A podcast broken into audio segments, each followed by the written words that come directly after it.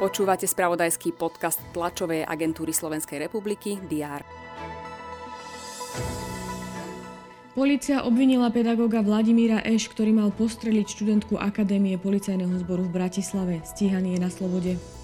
Polsko v najbližších dňoch pošle Ukrajine 4 stíhačky MiG-29, povedal to poľský prezident Andrzej Duda. Európska centrálna banka zvýšila kľúčovú úrokovú sadzbu o 50 bázických bodov na 3,5% Banka tak zotrvala na pôvodných plánoch napriek najnovším otrasom na finančných trhoch. Futbalisti Slovana Bratislava nepostúpili do štvrťfinále Európskej konferenčnej ligy. Vo štvrtkovej 8-finálovej odvete podľahli na tehelnom poli FC Bazilej. Aj tieto správy priniesol predchádzajúci deň. Je piatok, 17. marec, pripravený aj prehľad očakávaných udalostí. Vítajte pri jeho sledovaní. Maturitný týždeň uzavrie externý test a slohová práca zo slovenského jazyka a slovenskej literatúry a z ukrajinského jazyka a literatúry pre žiakov zo škôl národnostných menšín. V Košiciach sa koná podujatie Vesmír na dotyk. Popularizačný deň sa koná v rámci medzinárodnej konferencie Deň Európskej vesmírnej agentúry na Slovensku.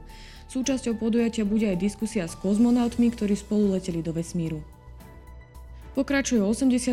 schôdza Národnej rady. Poslanci by mali prerokovať návrh na zmeny zložení výborov a vrátiť sa k diskusii o novele školského zákona. Tá sa týka počtu hodín telesnej výchovy.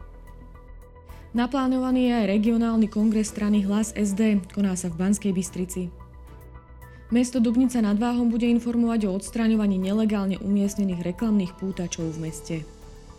Fínsky prezident Sauli Niinistö ukončí návštevu Turecka. S prezidentom Recepom Tayyipom Erdoánom bude rokovať o členstve svojej krajiny v NATO a ďalších otázkach.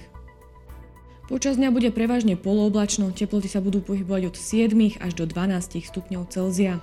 To bolo na dnes všetko. Aktuálne informácie prinesieme počas dňa v spravodajstve TASR a na portáli teraz.sk.